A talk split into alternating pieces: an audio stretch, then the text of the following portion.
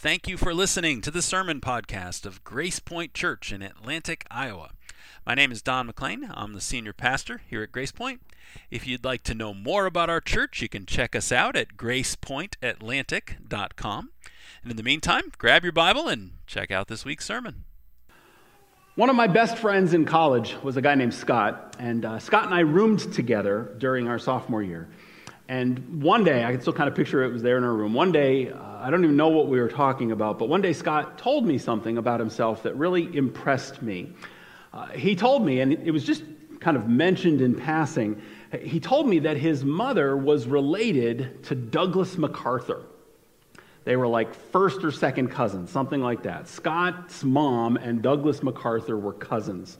Now, if your World War II history is a little rusty, uh, uh, Douglas MacArthur was basically a big deal in World War II. He was one of the most important American military leaders. He was the commander of all the Allied forces in the Pacific Theater.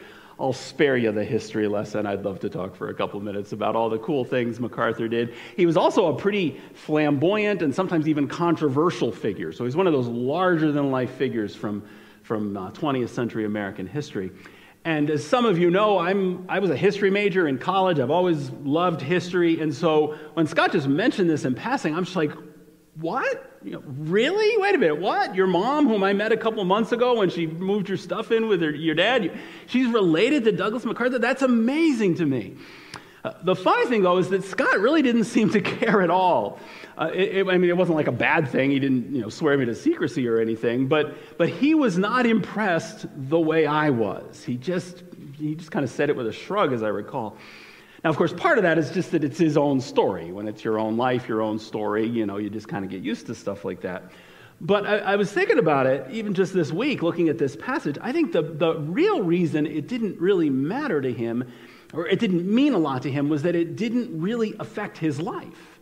Uh, Scott, you know, my roommate there in the early 1990s, he, he wasn't a military guy. Uh, he was actually a chemistry major, kind of, you know, very cerebral that way. He ended up working for a pharmaceutical company for his whole career. I mean, he just, the fact that he was related to a famous general meant zero difference. It meant zero difference to his everyday life. And sometimes that's how it is. Sometimes it does not matter who we're related to, right? Sometimes it doesn't matter at all. Uh, but then sometimes, sometimes it does. Sometimes it matters a lot who we're related to. And that is why Luke dedicates most of today's passage to a genealogy. It's the genealogy of Jesus Christ. And again, thank you for, for reading that text this morning. I did give him the out, and he said, No, let's hear it. And, and John was absolutely right because we need to hear those names. We need to hear that family tree of Jesus. Uh, the last uh, couple of passages we've looked at, if you're, we're studying through Luke, by the way, if you're visiting today, we're, uh, I didn't randomly pick this passage for this morning. Uh, we are studying through the Gospel of Luke. And for the last couple of times we've been in Luke, we've focused on John the Baptist because that's what the text does. The text focuses mostly on John the Baptist. It's things we learn about Jesus from John, but, but most of chapter 3 to this point has been all about John the Baptist. Uh, now, as we come to verse 21, Luke is going to move our attention more directly to Jesus, and that we're going to, that's going to carry us for the rest of the book now. It kind of, there's a shift to Jesus as, as we come to this point. And the first thing John wants to, excuse me, Luke wants to show us about Jesus is that Jesus was ready. He was prepared for the work that God had called him to do. He was prepared for this ministry. Uh, his actual ministry doesn't start till the middle of chapter 4. Uh, it'll be verse 14. His actual formal ministry will begin.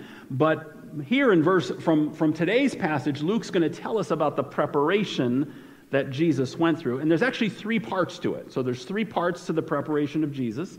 We're going to cover two of them today, and then we'll do the third one uh, next week. We'll get into the third part of his preparation for ministry next week. But that's what's happening in this part of Luke. Luke wants us, the readers, to know that Jesus was ready, he was prepared for this.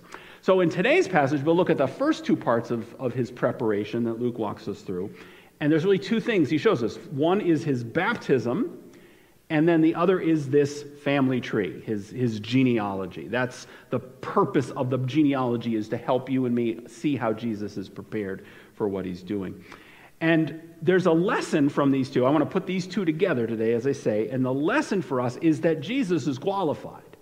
well qualified. That's what Luke's point is theologically. He wants us to see that Jesus is well qualified to be our Savior. He's well qualified to save us from our sins. So here's what I want to do with our time.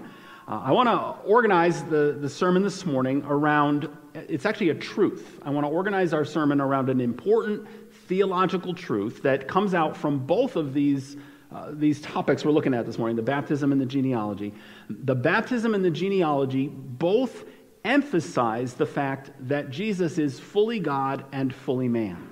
So it's actually about the incarnation in that sense. The, the, the baptism and the genealogy both underline this for us. Jesus is fully God, fully man, not half God, half man. Uh, we usually talk about this at Christmas time. It's called the doctrine of the incarnation. Jesus is, is unique in the universe in that he has two natures fully God, fully man. And that stands out in both of these, these passages, this whole passage we're looking at this morning. And so, what I want to do is, I want to take us through four ways Jesus is qualified to save. All right, so he's come to be our Savior. Well, let's talk about why he's qualified to be our Savior. So, we're going to look at four ways Jesus is qualified to save us. Two of them have to do with his humanity, it's the first two. And then the other two, two of them have to do with his deity. So fully God, fully man. So we'll look two two ways Jesus is qualified to save us that have to do with his humanity. Two ways he's qualified to save us that have to do with his deity. So let's let's get into this. Let's uh, spend some time with this. All right. So number one, the the first way that Jesus is qualified to be our Savior is that he identifies with us. He identifies with us. Jesus uh, did not come to, to planet Earth as some sort of a celestial tourist, right? Let's just go down and see what it's like down there. No, he came to Earth to become one of us and to identify fully with us. That's why that's the fully, fully human part.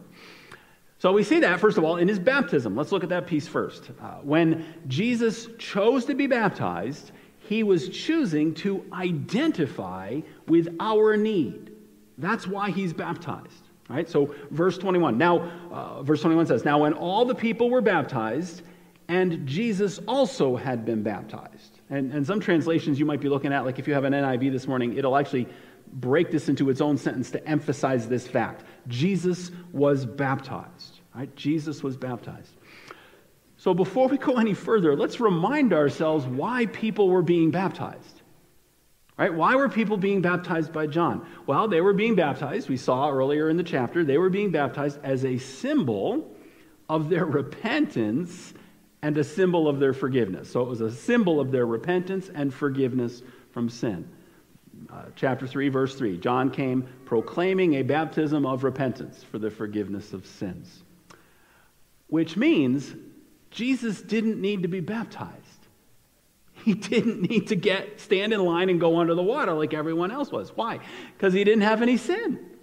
Jesus didn't have any sin to turn away from, therefore, Jesus didn't need to be forgiven. Therefore, Jesus, of all the people in that line in, uh, on the, in those many days, it wasn't just one day, of all the people who were baptized by John, Jesus uh, didn't need to be. That's why Matthew actually tells us that uh, at first John didn't want to do it. Luke's version is actually among the shortest. It is the shortest of the, of the, uh, the accounts of the baptism of Jesus. Matthew gives us more. Uh, Matthew 3, Matthew 3, verse 13. Uh, then Jesus came from Galilee to the Jordan to be baptized by John, but John tried to, to deter him. He tried to stop him, saying, I need to be baptized by you, and do you come to me? All right, so Luke doesn't record that part, but, but Matthew does. J- John didn't even want to do it when Jesus showed up and said, Baptize me. Why? Because John knew Jesus was greater. We talked about that a week or two ago. He knew uh, that Jesus didn't need to repent. And so he says, No, no, I'm not going to do it. Jesus insists that he does, and, and, he, and he goes ahead and does so, which for us stirs the question why? Why did Jesus do that? Why is Jesus baptized when he, of all people, didn't have any sin to turn from? And the answer is this first point. The answer is that he did it to identify with us. You see, sinners need to be baptized, and Jesus came to save sinners. Therefore, Jesus got in line with all the sinners and he was baptized. He did it. Why was he baptized? He did it to be to identify with us. And so, in that sense, there's actually a line we can draw from something that happens here at the beginning of the gospel to something that happens all the way at the end of the gospel. Uh, in a sense, his baptism and his cross are the same. The baptism and the cross are the same in this sense. Jesus was baptized, he was baptized for our sins, and then later he died for our sins. He was crucified for our sins. And so, in both cases, the, the start of his ministry and what ends up being the end of his ministry, he's doing it as an identification, not with anything that himself has need, but with our need. He's identifying with our need. That, that's what's going on there. You, so, so, you see his identification in, in his baptism. You, you see the same thing in the genealogy. We see the same thing with his, his human genealogy. That's the point of all those names. That's why it was so good for us to hear them all. Uh, you know, it's a long list. There's a lot of things we could say about this list. Now, some of you are terrified I'm going to preach through all those names. A couple of you are probably hoping I do preach through. Well, let's, let's learn who all these people are. Um, that would be a fascinating study, but we're not going to do it in a sermon. Uh, instead, I just want to kind of highlight some of the most important things from this gene- genealogy. And I think the, the, one of the two most important things from this genealogy is just the fact that is, is his humanity. That, that's the point. He came to identify with the human race. Just like each one of us, you know, we could do the same thing with us. We, you know, maybe with those DNA sites or something, you could trace it back that far. But uh, you, you we, all of us have a, a, a, person that we're a son of or a daughter of that would go back. So does he. He identifies with us in, in that. And, and Luke theologically is going to emphasize this. You see, Luke, you'll notice, Luke traces all the way back to Adam. Luke goes all the way back to Adam. Of the four Gospels, only two of them give a genealogy. So John and Mark don't bother with the genealogy, but Matthew and Luke do. And so it's interesting to look at their two genealogies. Matthew's genealogy stops with Abraham. Matthew doesn't go back any further than Abraham. And actually, Matthew's is also reversed. It's an interesting thing to kind of lay the two next to each other and notice the things that are similar and the things that are different. Um, they seem to be tracing different lines. If you look at that and you start getting wondering why all the names aren't the same, He's, they're tracing two different lines for different reasons. But, but notably, Matthew stops with Abraham. He doesn't go any further back than Abraham. And the reason is that Matthew's goal is to emphasize the Jewishness of Jesus. One of Matthew's big goals in his gospel is to emphasize that Jesus is the Jewish Messiah. He's the Messiah we've been waiting for all this time. So he stops with Abraham, he stops with the father of the Jews. But Luke, with a different agenda under the inspiration of the Holy Spirit, Luke takes it all the way back, all the way back to the beginning, all the way back to the first man, all the way back to Adam. And so, what's he doing? He's showing this Jesus goes all the way back. He's, he's fully human. He's, he's a son. He's not just a son of David or a son of Abraham, which is important, but he's a son of Adam. He's fully human. He's come to identify with us. Now, at this point, we say, well, Okay, so what? why, why, does that matter? Why is it such a big deal that Jesus identifies with us? Well, a couple of things we can, we can talk about. For one thing, it matters because he can save us. I mean, I mean this, this goes to this idea of him being well qualified to be our Savior. Uh, if he were not, if he did not identify with us in the fullness of our humanity, he would not be qualified to save us. And so this isn't kind of just a, a curious theological observation. This is the heart. This is at the heart of how we can be saved. He takes on the fullness of our humanity. He obeys fully where, where Adam and everyone's since has failed. He steps up, he succeeds, he, he obeys the, the, the full commands of God, and then he steps in and he takes, having identified with us, he now takes our sin upon himself, right, which is prefigured in the baptism, uh, accomplished at the cross. He takes our sin upon himself. And so our salvation is effective. It works because he identifies with us in the fullness of our humanity. So that's one reason it matters. It matters because we can be saved. He's qualified to save us because of this. There's another reason it matters that we can talk about. We'll actually talk about it more next week, uh, but it goes to Hebrews. Hebrews chapter 4, verse 15. Uh, For we do not have a high priest who is unable to sympathize with our weaknesses, uh, but we have one who in every respect has been tempted as we are, yet was without sin. He identified with us in, in entering into our humanity, he experienced it. Uh, the fullness of our humanity, everything except the sinfulness of it. And so he knows firsthand our God knows firsthand what it's like to be us. It's a very core part of uh, extension of the doctrine of the incarnation. Uh, Jesus knows what it's like to feel hungry, to be thirsty, to feel pain. Uh, we'll see next week. He knows, he knows better than we do, I'll argue, what it feels like uh, to be tempted to the full. He knows what it is to feel scared, to feel sad, to feel disappointed, uh, to feel angry, to feel grief. All those things we experience, he, he knows. He knows. He experienced them too. And because he knows, he can help us. He can help us. Uh, he can help us fully because he knows us fully. That's, that's a, one of the really important applications that comes out of this identification. So Jesus is qualified to save us. He's qualified because he identifies with us.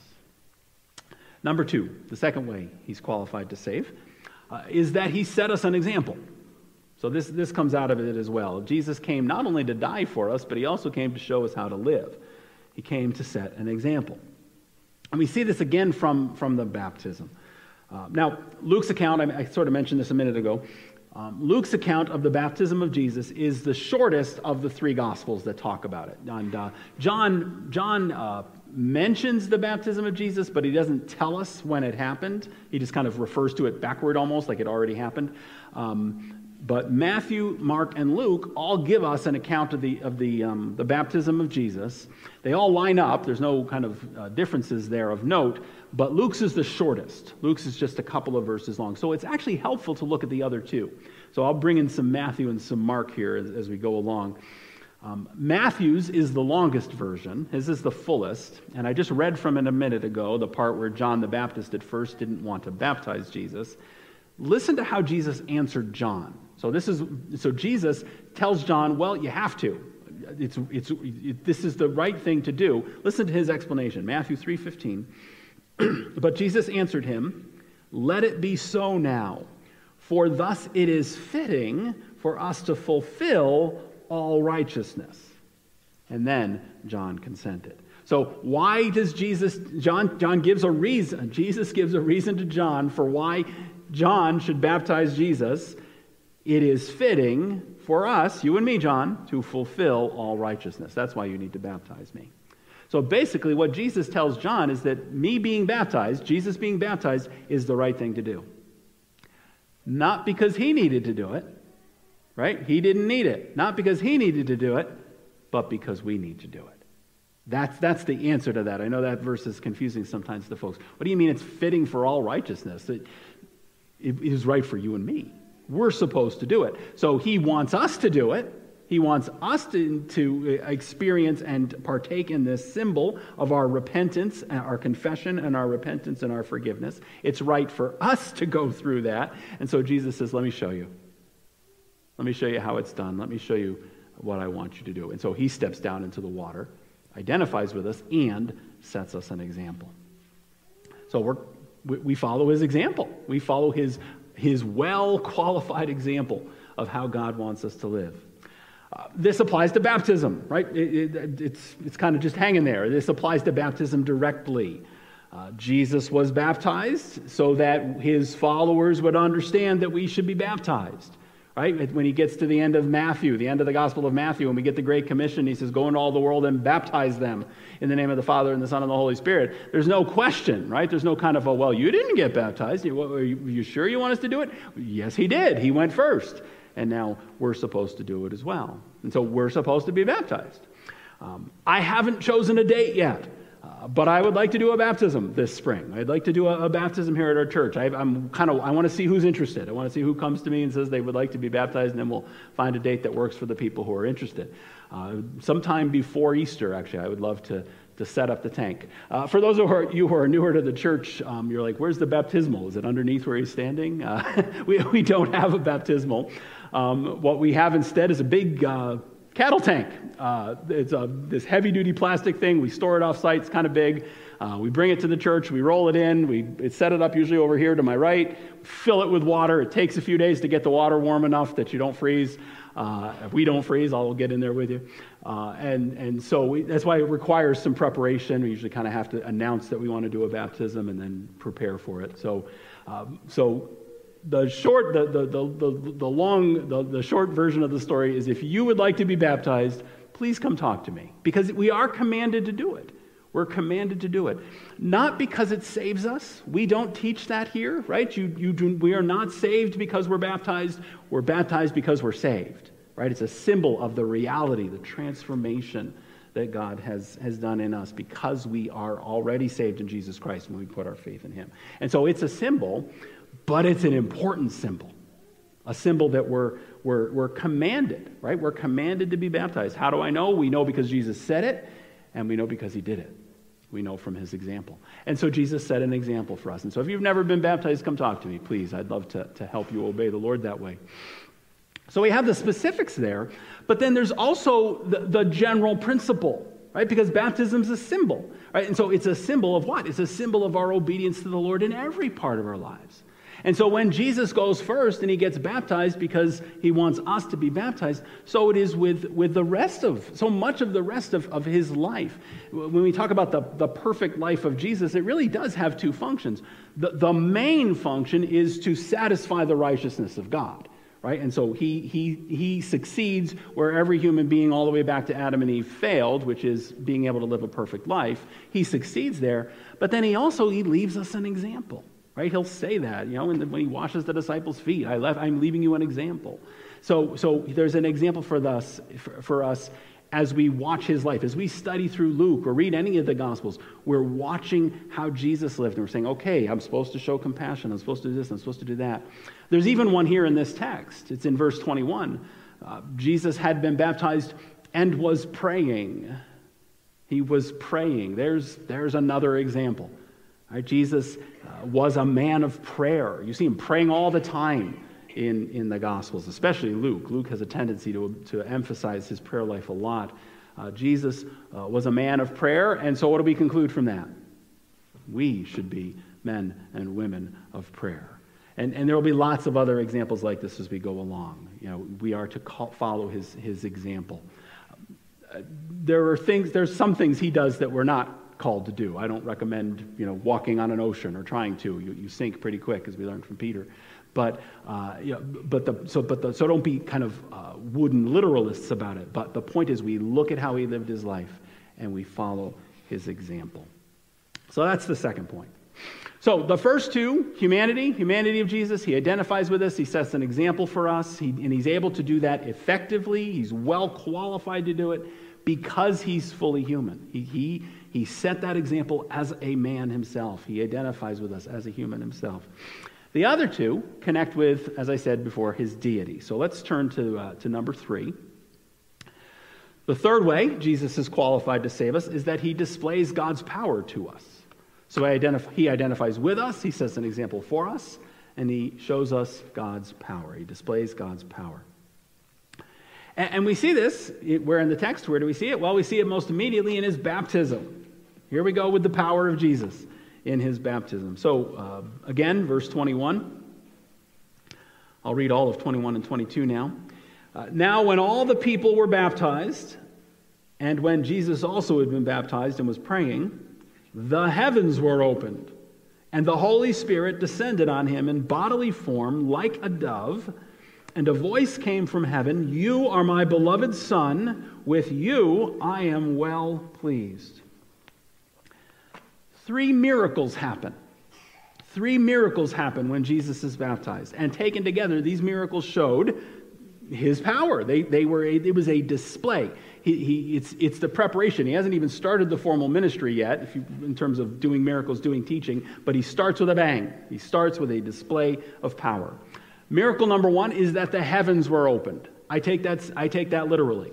I don't think it's a, a metaphor here. I think uh, there's a miracle. So Jesus comes up out of the water. He's praying. We're not told what he's praying. Uh, and the heavens were opened. Uh, Mark's version is, is the most vivid of the three. Mark 1.10 says uh, that Jesus saw the heavens being torn open. Being torn open. It's like God pulled back a giant curtain. It's kind of the picture you get there as I say, some try to say, well, this is just kind of a vision or it's a, um, it's a, a figurative description of, of something that happened. I don't think that's right. Uh, if you do a little word study on the word opened here, that's you know, kind of a relatively common word. Um, in the New Testament, all the cases. There, I don't know, there might be one or two uh, uh, symbolic ones, but the vast majority of cases where this word is used, it's literal openings. Uh, somebody's mouth opens, a door opens, a box opens, um, gates open. Uh, it, it's, it, to open means to open. And, and so I think when we read that the heavens were opened, that's what we're supposed to understand happens here. Now, it's not entirely clear who saw it. It's, it's possible that uh, many of the people's eyes were blinded, so they didn't, some couldn't see.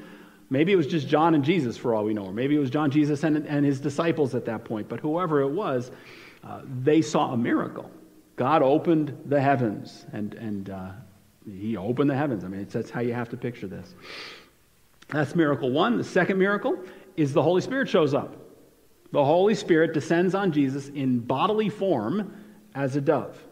And you know, you watch different Jesus movies, and they're always kind of it's sort of artistic, and a dove comes flying in, and you know, and and you almost take this one for granted. But this is a miracle, and it actually it's it's such an important miracle. We have a technical name for this kind of miracle. It's called a theophany a theophany, an appearance of God, a theo, uh, a, a, a, theophany. It's, a, it's an appearance, that's that, that second part of the word, of God Himself. And so it's a miracle. That Holy Spirit, don't take that one for granted. Um, it's actually a temporary incarnation where the Holy Spirit of God, who is not embodied, right? He's the Spirit of God, the Holy Spirit manifests as, incarnates temporarily as a dove and alights on, on Jesus.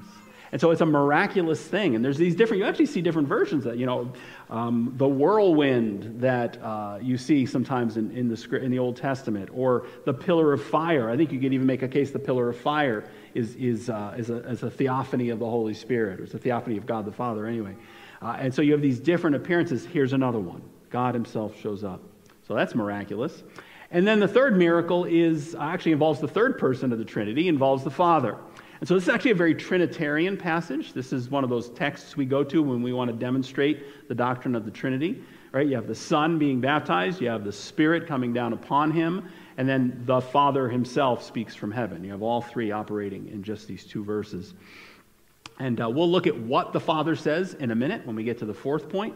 But I don't want to move too quickly past just the fact that the Father speaks. God speaks audibly from heaven. That's what happens there in verse 22. and again, uh, we can't, we're not sure who could hear the voice or who could interpret the words. Um, there's actually something very similar in John. John chapter 12, you've got a different time when the Father speaks to Jesus from heaven. And we're told in John 12 that Jesus heard and knew exactly what the Father said but that some of the people in the crowd couldn't understand it. So, John 12, 29. If you want a picture of what might have happened here, you could look at John 12, 29. The crowd said it had thundered, while others said that an angel had spoken to them. So, some people misinterpreted it. They didn't have ears to hear. But none of that changes the fact that these things are miracles. The one in John, as well as the one we're looking at today. God speaks. God speaks from the open door of heaven to Jesus. And so you have these three miracles. Right? You have the heavens opened, the Father speaking, the Spirit alighting. Uh, it's a miraculous display. And from that point on, Jesus is going to display God's power again and again and again and again. We're going to keep getting it as we go along in this gospel. Uh, and, and I don't mean to suggest that Jesus did not have God's power before this point. He was God, I believe he did. But what you have here is the, it, we're, we're being shown the preparation of his ministry. Why is he well qualified to save us? Well, he's well qualified to save us because he's operating in the very power of God. He shows us God's power. And so there's going to be all these other miracles we'll see the calming of the storm and the feeding of the 5,000 and raising Lazarus, all these other different ones you see. Lazarus isn't in, in, in uh, Luke, but, but you see all these different miracles that he does. And they all culminate, all of these displays of God's power, where are they going to culminate? The biggest display of all, the resurrection of Jesus Christ from the dead. And so, and so he is well qualified to save us because he displays the very power of God. Well, finally, the, the uh, fourth way. Let's look at number four here. The fourth way that he's qualified is that he exercises God's authority. So this is number, number four. Not only did Jesus come with God's power, fully God, he also came with God's authority, fully God.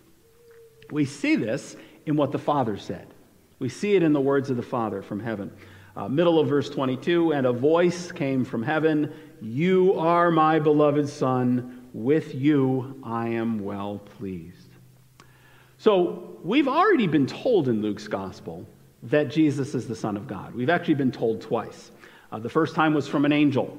Gabriel said it back in chapter 1. Gabriel told Mary, uh, Your baby will be called the Son of the Most High, verse 32, and the Son of God, verse 35. Uh, the second time came from Jesus. Jesus himself has claimed to be the Son of God already. It was subtle, but he's already claimed it. Luke chapter 2, verse 49 uh, Jesus, why did you hang out at the temple? Didn't you know I had to be in my Father's house? Right? So here, there, there's Jesus. The temple is my, is, is my Father's house. It's God's house. It's my Father's house, Jesus says. So, so we've already been told. Luke's been working us up uh, to this point so far. Now the Father says it. We've had an angel say it. We've had Jesus hint at it. Now the Father says it himself. You are my Son, whom I love. With you I'm well pleased. That's quite the reference. Right? Talk about being prepared. Right? He hasn't preached a sermon yet, not formally. And there he is. You know, what, what a reference. The Father himself vouches for Jesus. And as he does, he actually quotes himself. Right? So you, you, you see his words there. The Father is actually quoting himself. He's quoting the Old Testament from two different places. And both of them, they're significant. This, this thing that God says to, to Jesus, they're both significant because they both point to his authority. They both have to do with the authority, uh, the messianic authority, the divine authority that Jesus is wielding. Uh, the first quote comes from Psalm 2. So it's Psalm 2, verse 7. Uh, and in that psalm, if you were here last year, we looked at that at some point as we went through Hebrews, because it's quoted in Hebrews.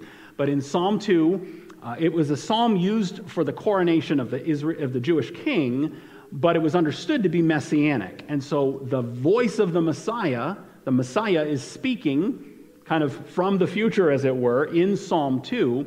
And in verse 7, uh, the, the Messiah says, I will proclaim the decree of the Lord. He, God, said to me, the Messiah, You are my son. Today I've become your father. Well, here it is.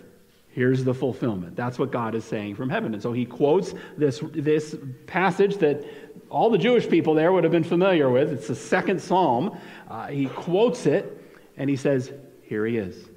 Here's the one I said I was going to send. Psalm 2 uh, is about the divine authority of the, of, the Israel, of the Israelite king, fulfilled ultimately in the Messiah.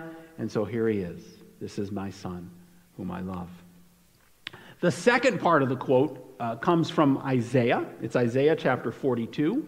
Isaiah 42 is uh, the first of what we call the servant songs, the suffering servant of Isaiah, and those are also messianic passages. So it's another messianic prophecy coming at it from a different angle, not his kingship like the psalm does, but rather from his, his mission to suffer uh, on, on our behalf.